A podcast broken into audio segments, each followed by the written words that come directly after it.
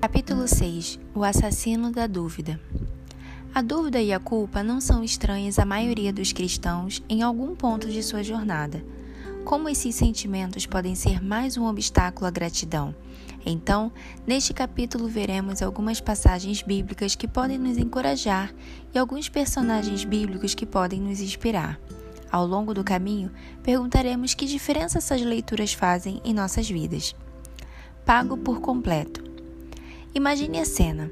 Em um tribunal, enquanto a condenação de um criminoso é revogada, um homem inocente aceitou sem restrições, amável e incondicionalmente, a pena pelo crime cometido. O homem culpado é declarado inocente e pode sair livre. Como isso é possível? Ele não ganhou ou mereceu essa dádiva gratuita, nem mesmo consegue começar a entender o que aconteceu.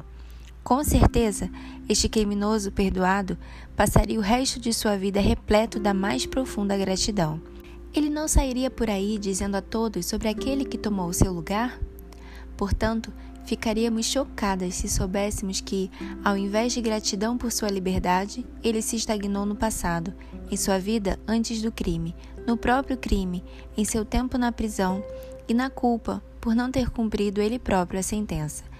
Ele chega a acordar durante a noite com medo de que o homem que tomou seu lugar mudará de ideia e pedirá por restituição.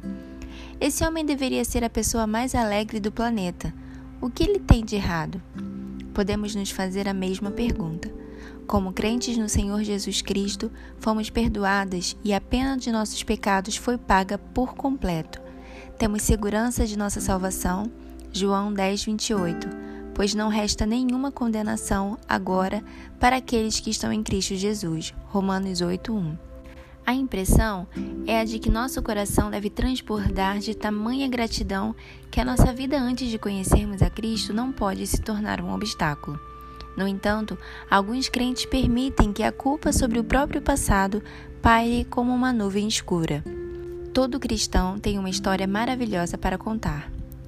Minha história é um daqueles testemunhos que alguns se atrevem a chamar de chatos. Criada em lar cristão, fui convertida ainda quando criança e desde então o Senhor tem me guardado. Nunca tive crises de fé e nunca fui tentada a sair do caminho. Mas isso não significa que eu não seja uma grande pecadora que serve a um grande salvador, parafraseando o autor de hinos John Newton.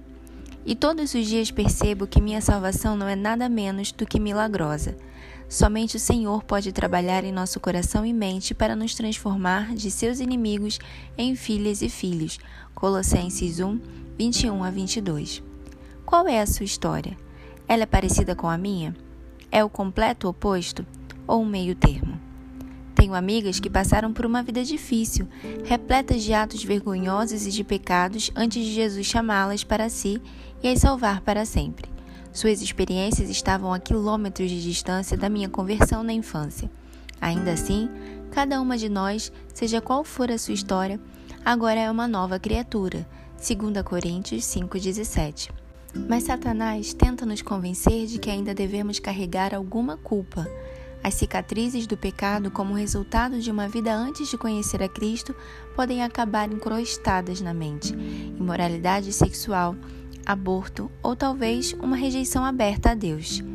Não é errado passar por dúvidas, muitas de nós as temos, mas é um erro deixar de desafiá-las com a verdade do Evangelho. Sendo cristãs, permanecemos perdoadas por Deus Pai mediante a fé em Jesus Cristo.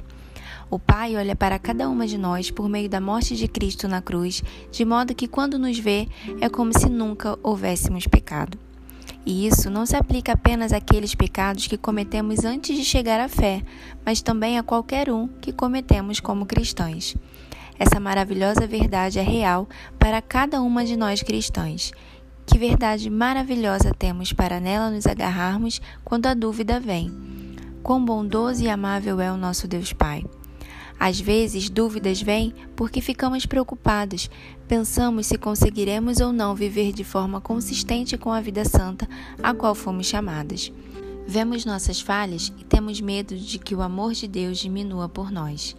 Esse é o momento de agarrar-se com as duas mãos à verdade do Evangelho. Lembremos a nós mesmos de que estamos bem diante de Deus puramente por causa de Jesus Cristo. É a vida de Cristo que o Senhor vê quando olha para nós. Nosso perdão é certo, nosso relacionamento com Deus é seguro. É isso que nos lembramos, vez após outra, se necessário, quando a dúvida tenta nos destruir. Vamos falar de doutrina. Este não é um livro sobre doutrina, nossas crenças fundamentais extraídas das Escrituras, mas algumas doutrinas básicas nos ajudarão enquanto consideramos os problemas da culpa e da dúvida. Nem todas são chamadas a se tornarem teólogas, mas todas são chamadas a estudar a Bíblia por toda a vida. Significa dizer que temos de usar todas as ferramentas que temos para buscar, em oração, compreender o que a palavra de Deus diz e por que sua mensagem importa. Judas deixou claro que os cristãos devem se agarrar à fé.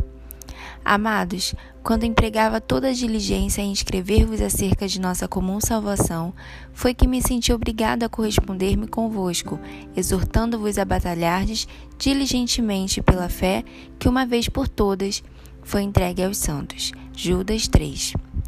Certamente o desafio de batalhar pela fé será maior se não tivermos uma boa compreensão daquilo no que cremos e por que cremos. Também estaremos prontas para a ceifa dos falsos mestres se não soubermos no que acreditamos e por que acreditamos. Paulo deixa isso claro, pois haverá tempo em que não suportarão a sã doutrina. Pelo contrário, cercar-se-ão de mestres segundo as suas próprias cobiças, como que sentindo coceiras nos ouvidos, e se recusarão a dar ouvidos à verdade, entregando-se às fábulas. Segunda Timóteo quatro, três a quatro. Então, pensemos brevemente sobre a doutrina da justificação. A Bíblia ensina que somos justificadas quando somos declaradas justas diante de Deus, perdoadas de nosso pecado e nos é prometida a vida eterna por meio da obra de Cristo na cruz, momento em que o Filho de Deus tomou para si toda a culpa pelo nosso pecado. Romanos cinco, um a onze. Seu efeito é gloriosamente descrito nas Confissões de Fé de New Hampshire, escrita em mil oitocentos e trinta e seis. Isto, a justificação, nos leva ao mais abençoado estado de paz e favor com Deus e assegura todas as outras bênçãos necessárias para o tempo e a eternidade. Eis outra citação útil sobre a doutrina da justificação. Porque nossa identidade está firmada em Cristo ressurreto, sentado à direita de Deus, o Pai olha para nós como que vestidos com a perfeição de seu Filho.